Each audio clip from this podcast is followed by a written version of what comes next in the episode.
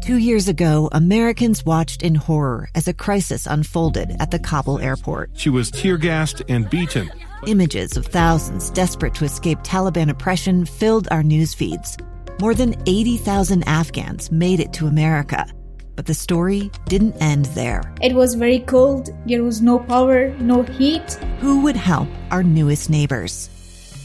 I'm Andrea Smardon. In Stranger Becomes Neighbor, you'll hear the stories of some remarkable refugees who left their homes and their dreams behind only to start over from zero. Their only possession was three blankets. And you'll meet Americans who stepped up to help them. You want me to come when you deliver your baby.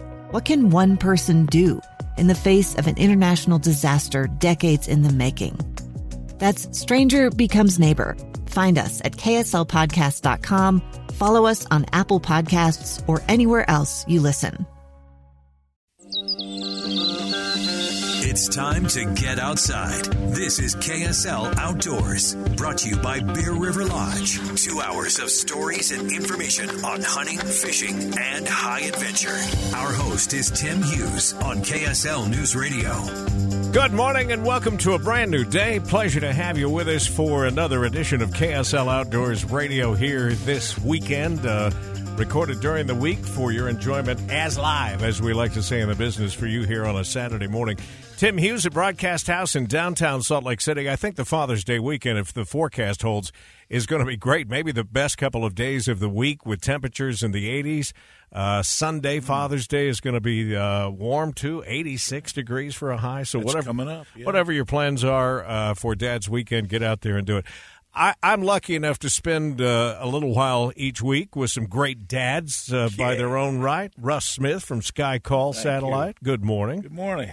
I always want to say congratulations and hats off to the dads that take that job seriously. Because there's a lot in the world that don't these days. But uh, all you have to do is look at the kids that you and both you and Navadauskas have uh, released to the world as adults, and they're good people. I think you need to call all the kids and double check that. we'll do background checks on Yeah, them, make sure there's course. something we don't know Yeah, about. there you go. Uh, You know, Tim, yeah. you don't have to say these days. There's always been bad dads. It has nothing to do with new times, old times. Yeah, that's true. Uh, I just think maybe there's more distractions in the world today. I don't know. Oh, yeah. Uh, but if you look at if you look at the numbers of uh, single family households, it's never been as high as it is right now, and so. I think there are fewer guys actually taking it seriously, unfortunately for, for the kids that you know move on. Anyway, Mike Navadowskis is here. Navi, good morning. Good morning. Good to have you. And uh, we're going to talk uh, plenty of fishing today. I don't know what you got to up your sleeve for fish bites, but Well, I got something up my sleeve for fish bites, and one is uh, real quick and important, and the other one is really interesting, but I'll be criticized by many. But I want to throw it out there, okay. and um, yeah, um, I'm excited to talk about fishing any day. Yeah, we'll get, we'll get to the fish bites obviously later in this hour. I'm Russ, fishing today. are you really? Yeah, Where are you going? The Weber is good again. You mean you're going to sit on your porch and throw the line right there? yeah. Is what you're talking about? I'm a great caster. That's my hole. I'm way up on the porch, but don't fish there. Yeah. Um, did you make contact, Russell, with the Row 4 ALS guys? sort of, Okay. because they're out to sea. Yeah, right now we're relying on satellite they, technology. are planning on today, sometime mid-show. All right. Uh, we'll look forward to uh, checking in with them coming up. And Bob Grove, who we missed connecting with last week, has promised we'll connect today. I, I think he's back home in La Verkin from his uh, Always his trek through some of the national parks and national monuments. And uh, last post I saw from him on social media said that he had hiked 42 miles or something Wow. over three days. So Yeah. he, he may just be laying down at this point, a little worn out from everything. Uh, because he is going to fill our um, news of the week segment, I do want to throw out just a couple of things on the um, uh, schedule for today. One is the Lee Kay Public Shooting Range is having their open house today, June 17th, as this airs from 9 a.m. to 4, with a lot of dis- different events that are going to be happening throughout the day. Uh, including how to get a 22 rifle on target, improving your grips and stance with a handgun. They're going to have dogs and trainers. Uh, you can get tips on how to set waterfowl deco- decoys, try out archery equipment, and a lot of other things. So, if you want to head over there, uh, I would encourage you to do that.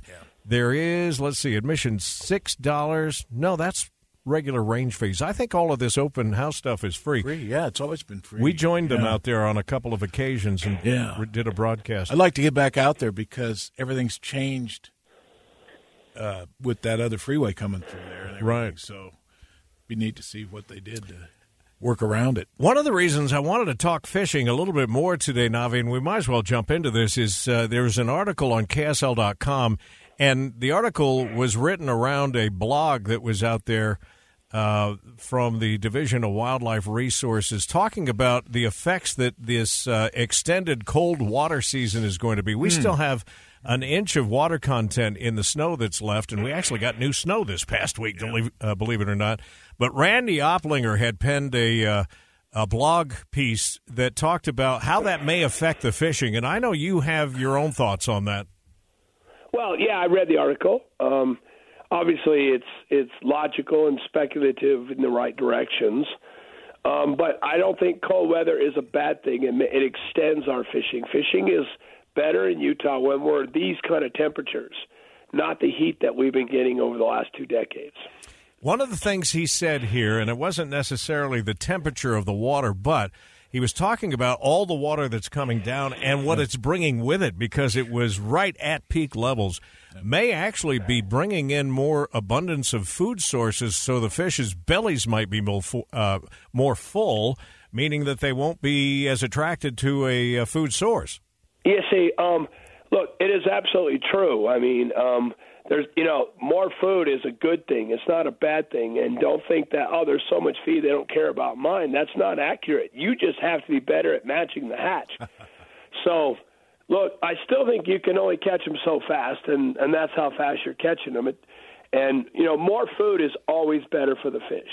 You know, you think, oh, yeah, I'm going to starve them. No, they're desperate. They're going to hit mine. No, they're going to hit yours. And by the way, this is nothing but good. I I don't really see a bad. We might have lost some fish. There's no question. The small ones struggle in the currents, and that there was no place to get to. Fish found those places, hopefully, to survive the flood. They usually do. I mean, this is more normal. I mean, really, we've always had before we had dams and everything. We just had floods in the spring and the fish have learned to use that and i think they're going to be fine and you know what i don't know yet because the fisheries the river fisheries are just now open and i'm going to tell it to everybody who's listening get out there the rivers are looking great i'll fish it today i wish i could tell you how i'm going to do but i expect to do every bit as well as i would the best part about this is that we get to fish in june and usually by mid june it's too hot we get away from the rivers and go only to the lakes Yeah. and we're going to fish. We're going to fish this river, all rivers in Utah, until early July, which used to be a thing. What about this idea that because of all of the water, and we're 10% uh, percentage points above the median average for this point in the year, 20% above last year because of the drought situation, that the fish are going to be more dispersed? Now, we're talking lakes here, not necessarily Right. streams, but they've got more places to hide. That might make it a little more difficult. Well, yeah, if you do simple math, lower volume means a you know a closer closer connection to distances, but. Really, the fish are going to find your fly, and they're going to be voracious. They're going to be up in the weeds. This is just a good thing. If there is a real downside, it's the fact that we do have, or we have had the droughts recently, and they've reduced the stocking numbers because they didn't want to just them to perish in those warm waters. So there are probably fewer fish, but I don't think the high water is going to affect us. In fact, let me just go ahead and say that my experience right now from with my ear to the ground, fishing is phenomenal in the lakes right now because um, they waited longer for that dang ice to come off, and so they're more desperate. The bottom line is you're going to have a great day either way. Yeah, yeah. I mean, you're don't gonna be out there. Father's Day shouldn't be free fishing day. I think that's a better What, weekend. what's, what's the old There you saying? Uh, the worst day fishing is still better than the best day at work, something like that. Beats the heck out all that. yeah. Um, but I, I would encourage people to look at this. The article is on uh, KSL.com. One of the other things you mentioned, the survivability of uh, those fish that were planted, he actually thinks that this is going to uh, up that survivability. And with things like kokanee, we might actually find that we're catching bigger fish later in the season. For sure. I mean, I absolutely agree. There's more forage, there's more space. Those are pluses on the fish's side. But don't think that's a detriment to the angler. Um, just get out there. You're going to do fine. You really are. And the fish are going to be particularly in a good mood right now because the water isn't hot. They don't really like, you know, we're a cold water fishery community. We don't really go for the bass or the crappie. We go for the trout and the kokanee. And those fish require temperatures that are temperate. Yeah. And that's what we have right now. We have cool afternoons. It's just going to extend the fishing. I think it's a positive more than a negative. See, this is why you catch fish and I don't, Right. is because you're always sure Well, you will. There's I- another I big doubt it. reason. There's another There's big a lot reason. of truth to what you just said. Yeah. The other reason is he goes fishing, you don't. that could, that, that could There's be something it, too. about actually Well, going like when fishing. you said, you know, the worst day, you know, fishing is Yeah, still yeah. better than your job. Not if your job is fishing. Yeah. yeah, okay. Uh, I got a lot of catching up to do in that regard. There's no doubt here, about yeah. it. Uh, we got to take a break. We'll come back. Bob Grove will join us. We'll find out how his feet are doing after all that hiking last week. Stay with us here on KSL Outdoors Radio. I'm Dave Cawley, investigative journalist and host of the podcast Cold. In October of 1985, a woman named Cherie Warren left work at a busy Salt Lake City office. to meet her estranged husband at a downtown auto dealership. She never made it home. Cherie's car surfaced weeks later in Las Vegas. in the parking lot of a hotel casino. No one knows how it got there. Strange. It was strange. Both Cherie's estranged husband and her boyfriend raised suspicion for investigators, I kind of thought that he might have done something. but no arrests were ever made. In Cold Season 3, we dig into double lives, make new connections in the case, and examine the difficulty raised by reasonable doubt. We want answers just as much as anyone else. They have creeps like that now, too, so nothing's changed. That's the new Cold Season 3 The Search for Cherie, now available anywhere you get your podcasts. KSL Outdoors with Tim Hughes on KSL News Radio. Last week's show, we uh, made some promises, or at least we were going to give it the old college try to make contact with Bob Grove, who was on, uh, I think, and he'll tell us here in a second, Russell, he was on a uh, private Mighty Five tour. Yeah. So he was all over the place. But Love he has, the Mighty Five. He has a, a Skycall satellite phone with him, right? That's right. But I think you were in and out of rock formations probably on hikes. And if, if I uh, read your social media correctly, you did as much hiking as you did driving, I think. Well, not quite, but I did more hiking on this tour than I think I have on any other tour. In fact, I know I did more hiking this tour than any other tour in 30 years. Because your feet I are had a very active. oh yeah, well, my feet, my legs, my hips. I'm not as young as I used to be when I. Oh, And I had a great, fa- very active family. They were from South Carolina. It was mom, dad in their 50s, and three adult children and a son-in-law, all in their 20s, and uh, they wanted it all. So I gave it to them, and uh, now I need a vacation. Yeah. So when you say you did a Mighty Five tour, you hit all five national parks? We did all five national parks, and we uh, hiked long hikes, some of the bigger hikes in all the parks. In fact, I was in uh, a narrow canyon the day I was trying to call in on the sat phone. I, I That just didn't have enough everything. sky above me. Yeah, I didn't have enough sky above me. So, Hey, uh, how many I- how many days does it take to do this tour with this family? Well, normally a Mighty Five tour is only five days, but this one was an eight-day tour. Um, Yeah. uh, I added a lot of extra stuff. In fact, the day between Capitol Reef and Moab, instead of just going through Hanksville and up to Goblin Valley and over to Mm, Moab, mm. I went to Hank. I went to Hanksville up to Goblin Valley and then backtracked and went down 95. We hiked into Leprechaun Canyon, went to the Moki Queen and the Natural Bridges, and Oh wow. went up through Blanding Yeah, and back. yeah. It was a long day. That 'cause we went- 95 that goes from Blanding across. Yeah. That's got to be fun for you, though, because uh, it's not the same old trek that you would take with a bigger group, probably.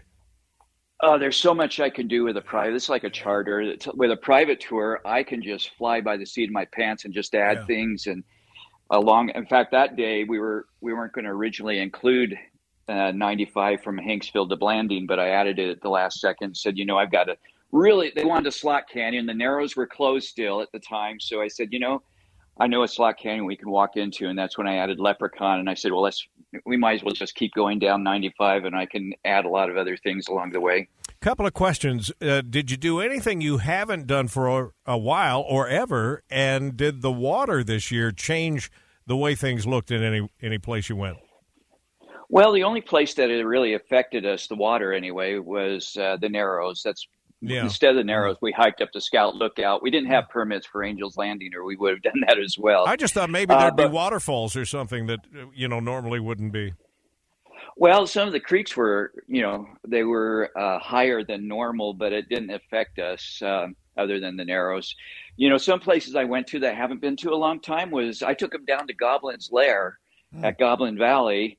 Um, you know, I haven't been down there in several years, and normally I wouldn't take a group down there because it's a bit of a scramble to get down into the lair. Uh, you can rappel. In fact, a couple, there was a uh, young women's group that were rappelling into the lair while we were there. So that's really cool. That's on the back side of Goblin Valley, and that's worth doing. But it is a bit of a scramble to get down to the bottom, and I was a little concerned. But man, this family they they handled everything I threw at them. That's great. Um, and and I would guess that. And you said they were from where? They were from South Carolina. Okay, so these are things they hadn't seen. I, I mean, even topography and r- rock formations and colors they probably had never seen. Oh gosh, this blew them away. This is the first they had never been to any of these parks. It was a trip they've been wanting to do, and and uh, yeah, it it every single place, even the drive in between places, just blew them away. And you know, at eight thousand feet, they're from sea level, and at Bryce Canyon, I took them down the Peekaboo Loop Trail from Bryce Point to um Sunset Point.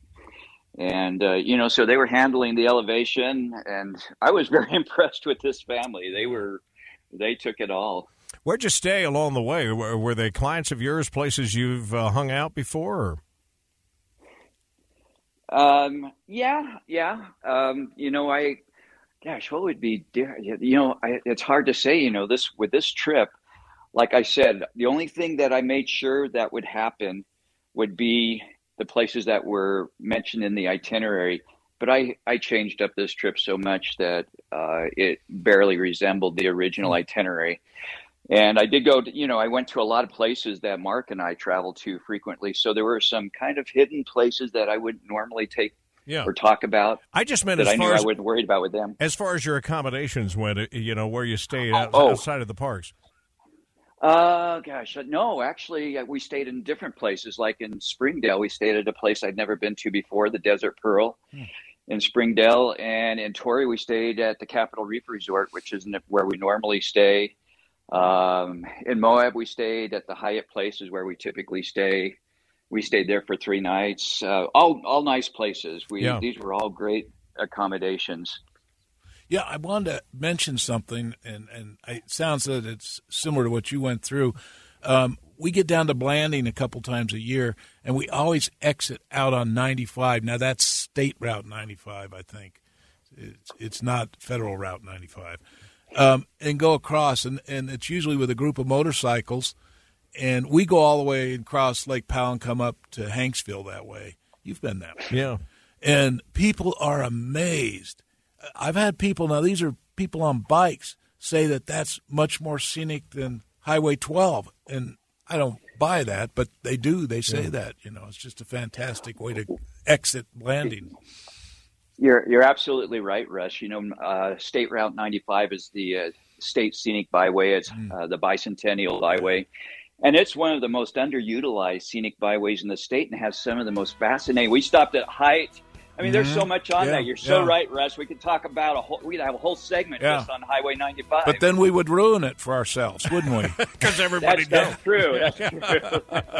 Well, that's a discussion for another day. But I, I, I hope your feet are recovering, your back, and that uh, Susan wasn't, you know, hating you by the end of that whole thing. She go with you, by the way. She she did, and she was great. People love me more when she's with me. That's yeah. I, I'm going to use that line everywhere I go too. that's a good line. All right, uh, Bob. Thank you. And if people want more details of not just this adventure, but many of the places you just talked about, road tripping with Bob and Mark.com. We've got to take a break. Hopefully, after the news update, we get a chance to talk to the Row 4 ALS guys. They're on the high seas next.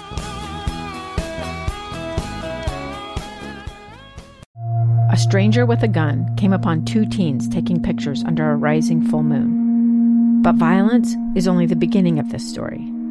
Sometimes I thought, there are no miracles. Yeah, there are, and this is a big one. I'm Amy Donaldson, and I've spent my career talking about how lives are undone by violence. The Letter is a podcast about how lives are remade. Follow The Letter at theletterpodcast.com or wherever you get your podcasts.